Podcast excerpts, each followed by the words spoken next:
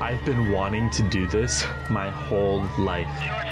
That's what Chris Harper Mercer essentially said. Well, right before he shot and killed 10 people, along with himself, on the beautiful rolling hills, the Umpqua campus in Roseburg, Oregon. I'm America's Digital Pro, Kim Komando, and this is a podcast that provides in depth insight on the ever changing technology landscape and the impact it has on our lives. You're going to hear from tech industry experts, movers, and shakers. And in this podcast, Chris Harper Mercer, he was an avid gamer He's just one of a growing number of mass shooters who are also into violent video games. So there's always the question is there a connection somewhere? Well, as it turns out, yes, there is a connection. Playing violent video games is a regular routine in the life of a mass shooter, or it seems like. Research clearly indicates that many killers were and are addicted to violent video games. And in this podcast, we're going to take a closer look at the statistics we're going to speak to an expert guest in the criminal justice system about what exactly may be drawing violent video games into a real life of crime. And before we get to all of that, a special thank you goes out to our partners in this podcast because they help us make it possible.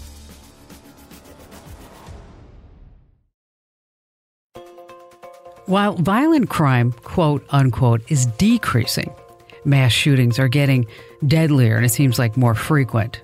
The FBI reports that active shooter incidents have more than doubled from the year 2000 to 2015. Think about that.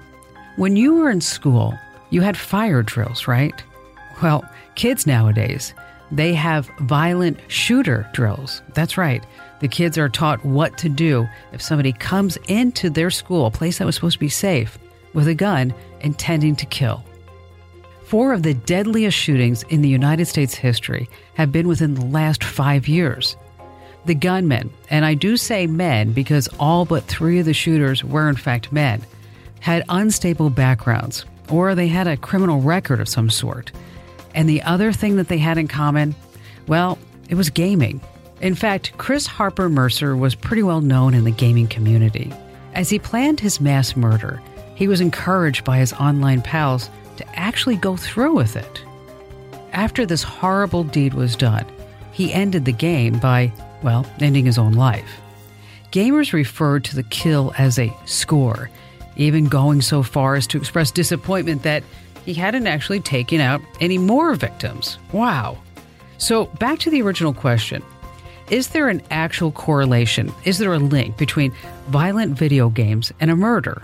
The answer is yes. Here are just some of the killings that are officially linked with gaming. And again, this does not include homicides and suicides. Remember the Sandy Hook elementary school shooter, Adam Lanza? He loved to play violent video games in his bedroom. And Evan Ramsey, after killing a student and wounding others, he told investigators get this, he told the investigators he had no idea that when he shot someone, a person, they wouldn't get back up. In his favorite video game, Doom, he said that if you shoot a guy once, he gets back up.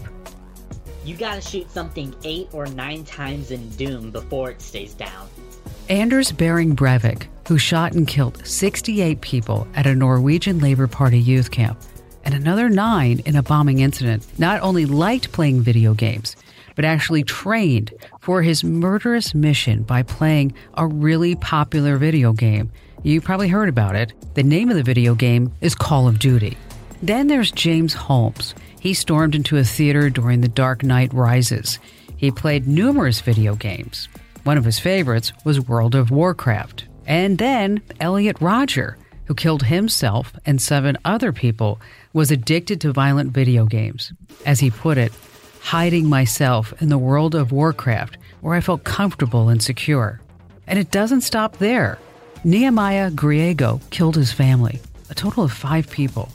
And when he was arrested, he told crime investigators with some degree of enjoyment he actually loved playing violent video games.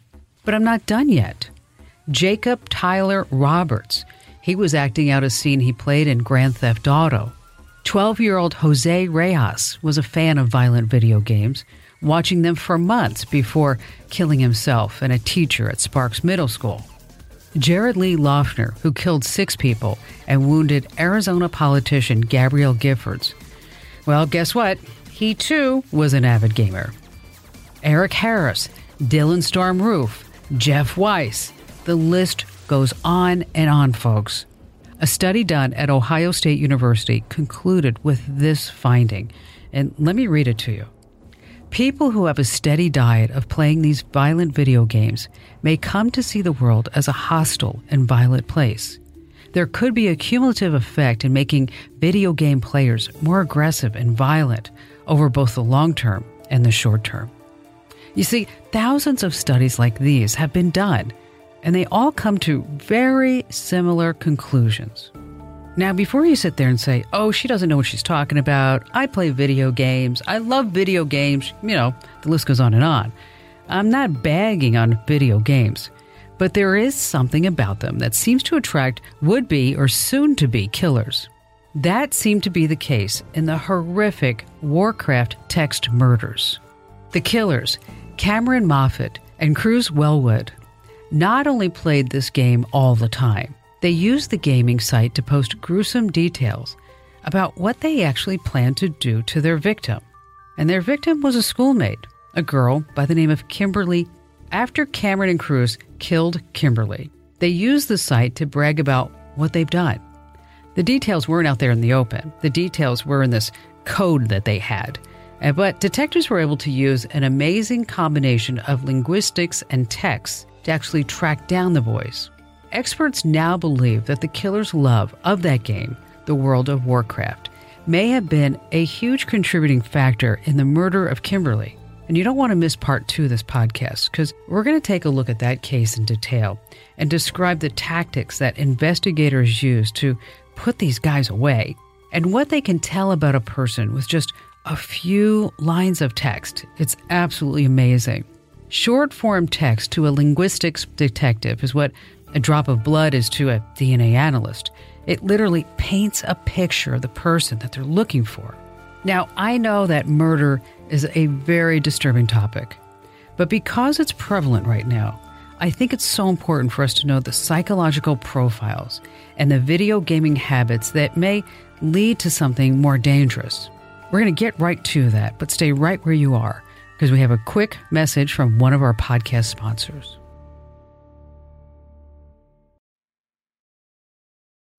Okay, welcome back. I want you to meet retired law enforcement officer and criminal justice professor, a gentleman by the name of Tim Dees.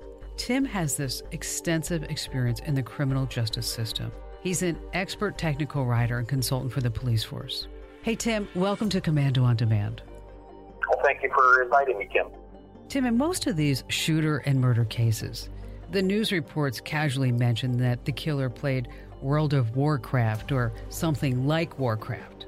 So, with all of your experience in law enforcement, particularly as a tech writer, you must have some sort of opinion about the tie between gaming and violent crimes. I'm not asking you for statistics, I can get those anywhere. I'm asking for your opinion. What does your gut say based on what you've seen in your career? Well, there is some evidence that computer gaming with violent themes desensitizes the gamers to violence. There's a retired Army Lieutenant Colonel named Dave Grossman who's written two fairly well subscribed books called On Combat and On Killing. And he talks about the psychological effects of being in combat and the effects on people that have to kill other people as you know part of their job. One observation he made was that up until the Vietnam War, troops in combat frequently talked about firing their rifles over the heads of the enemy on the battlefield because they were so strongly sensitized not to kill the enemies, even though the other guy is shooting at them, who might have also been shooting over their heads as well. Troops in the Vietnam War didn't report doing that, and one big change in training between the Korean and Vietnam Wars with U.S. forces was the change from bullseye targets on the rifle range to using silhouette targets showing the outline of a man. Grossman believes that the change in basic training desensitized troops to killing and made it easier for them to do so on the battlefield. Wow, so soldiers were able to kill easier when the target looked more human? You know, you have to wonder how does that affect gamers who play for hours upon hours at a time? I've personally seen numerous cases where computer gamers who mastered games like Call of Duty and Close Combat convinced themselves that they were now hardened combat vets. They were prepared to go directly onto the battlefield, skipping any military training. And for the most part, these are people who were your typical computer gamers. They've never fired a real rifle or walked more than a mile or two, but they still viewed basic military training as just being superfluous for them. So the immersive experience of that game can lead to that sort of delusional thinking. I can totally see why. The games are designed so that the player believes he is an actual expert, not at the game, but whatever the character is doing in the game. He can be a national hero without ever having to leave the couch. So, along those lines, do you believe that a criminal is born a criminal or do you think playing video games like Warcraft or Call of Duty or the others, does it actually open up channels in the brain that might propel someone to actually, say, enter a life of crime? For instance, in Warcraft War Crimes, some of the characters are war criminals. So, do you think that a mild mannered person could assume a war criminal persona and then maybe develop a morbid obsession, if you will, for harm and murder? Think anyone can be shaped by their environment, although some personalities are more prone to influence than others. Most of us choose role models while we're growing up, even if we don't realize that we're doing it. A powerful character in a computer game, even one that might be evil, could be a role model in the same way that a comic book character could be. What I've read is that psychopaths are born where sociopaths are made. Psychopaths have some organic differences in brain function that causes them to lack guilt or shame over doing bad things, where sociopaths are simply conditioned to lack guilt or shame. And certainly one's environment would play a role in that conditioning. This World of Warcraft murder seems to have both examples. Uh, Kruse Wellwood was the son of a violent murderer and may have inherited the psychopathic traits from his father where Cameron Moffat was apparently sexually molested when he was very young and he was poorly socialized during his upbringing. So the two boys then focused on their victim, Kim Proctor, who was insecure and uh, likely craved for any male attention. So the three of them were close to a perfect storm for a violent exploitative crime. It was totally the perfect storm. What I'm really curious about is how much do technological advances have to do with the frequency of violent crimes? Do you have any knowledge about that? Well, violent crime in the United States, it's actually been in a downward trend since it peaked in 1991. Coincidentally, that's about the time that computer games were taking hold in a big way. We're presently at about the same level of violent crime that we were in 1968 in terms of crime rates. Although those of us old enough to remember 1968 know that was a very turbulent year for the United States. But crime certainly has gone up in terms of black market trading, theft, child pornography, and cybercrime. Do you think technology itself has enabled those who wouldn't be able to commit, say, a street crime to commit crimes online? Cybercrime is a relatively new phenomenon that wasn't easily done before the internet. Child pornography has always been around, the sexual exploitation of children, but mainly because the internet provides such an able conduit for it. The business model that proved the economic viability of the internet was pornography it became quickly apparent that people would pay to have downloadable and streaming images and video piped right to their desktop. They, it made the consumer anonymous and all but eliminated the need to visit a sex shop or order from catalogs. But one negative consequence to the proliferation of online gaming communications and social media is the expanded role of the bully.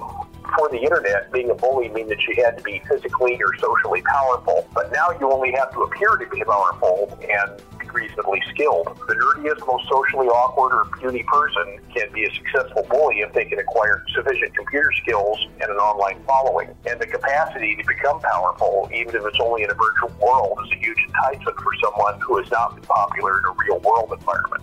It's given the poorest and the weakest a voice that can reach anywhere in the world, and it enables the skilled criminal to commit huge acts of fraud and theft. Yeah, I get it. With technology, well, anybody can be a tough guy. Anyone can be a bad guy. In the old days, not everyone was actually physically able to, say, rob a bank. Technology has essentially leveled the playing field, and unfortunately, some kids have absolutely no idea how to detect a real physical threat.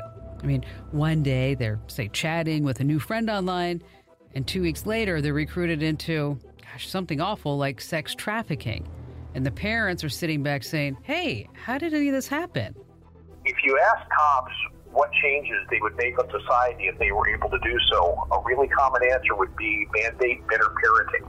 Parents have to have the courage to risk making their children angry while keeping them from making bad decisions. A friend of mine signs his emails uh, with the closing line of Life is full of choices, but choices have consequences.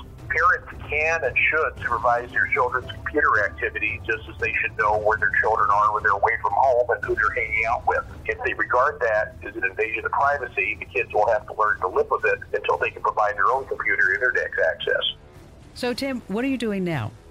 Well, most of the work I do these days is as a uh, technical writer for PoliceOne.com. And if you put my name in in Google or on Police One, you'll see a page dedicated to the articles I've written for them. It's, there's several hundred of them. And I occasionally do some consulting for tech companies, particularly those that market to law enforcement. Anyone who wants to reach me, my email address is basically my name, tim at timdees.com. Thanks, Tim. Lots of great info there. I so appreciate your time and being on the podcast with us. Well, thank you, Kim, and you have a great day. So it appears to be a huge connection between violent video games and mass murder. But the connection isn't only forged by the game, it has to do with many factors. So make sure you stay aware of what's going on with the folks in your life. You want to be alert to clues, and they're usually everywhere, especially in technology. And these clues are really going to surprise you. That's why you want to listen to part two, because all the clues are in that podcast. When people commit heinous crimes, like Cameron Moffat and Kruse Wellwood, it's so good to see them come to justice. But wouldn't you rather see people like that stopped before they have a chance to do what was done to Kimberly? Such a young, beautiful woman with so much potential.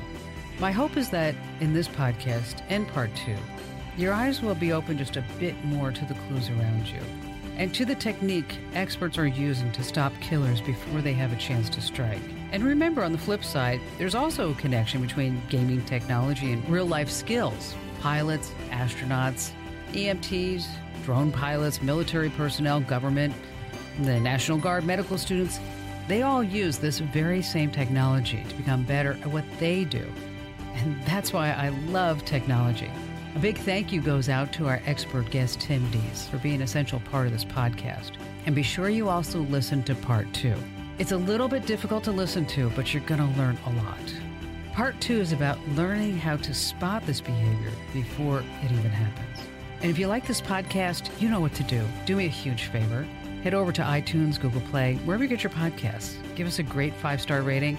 And if you're so inclined, just say a couple of words great about the podcast because that helps our podcast rise in the ratings, and then that's how more people find our podcast.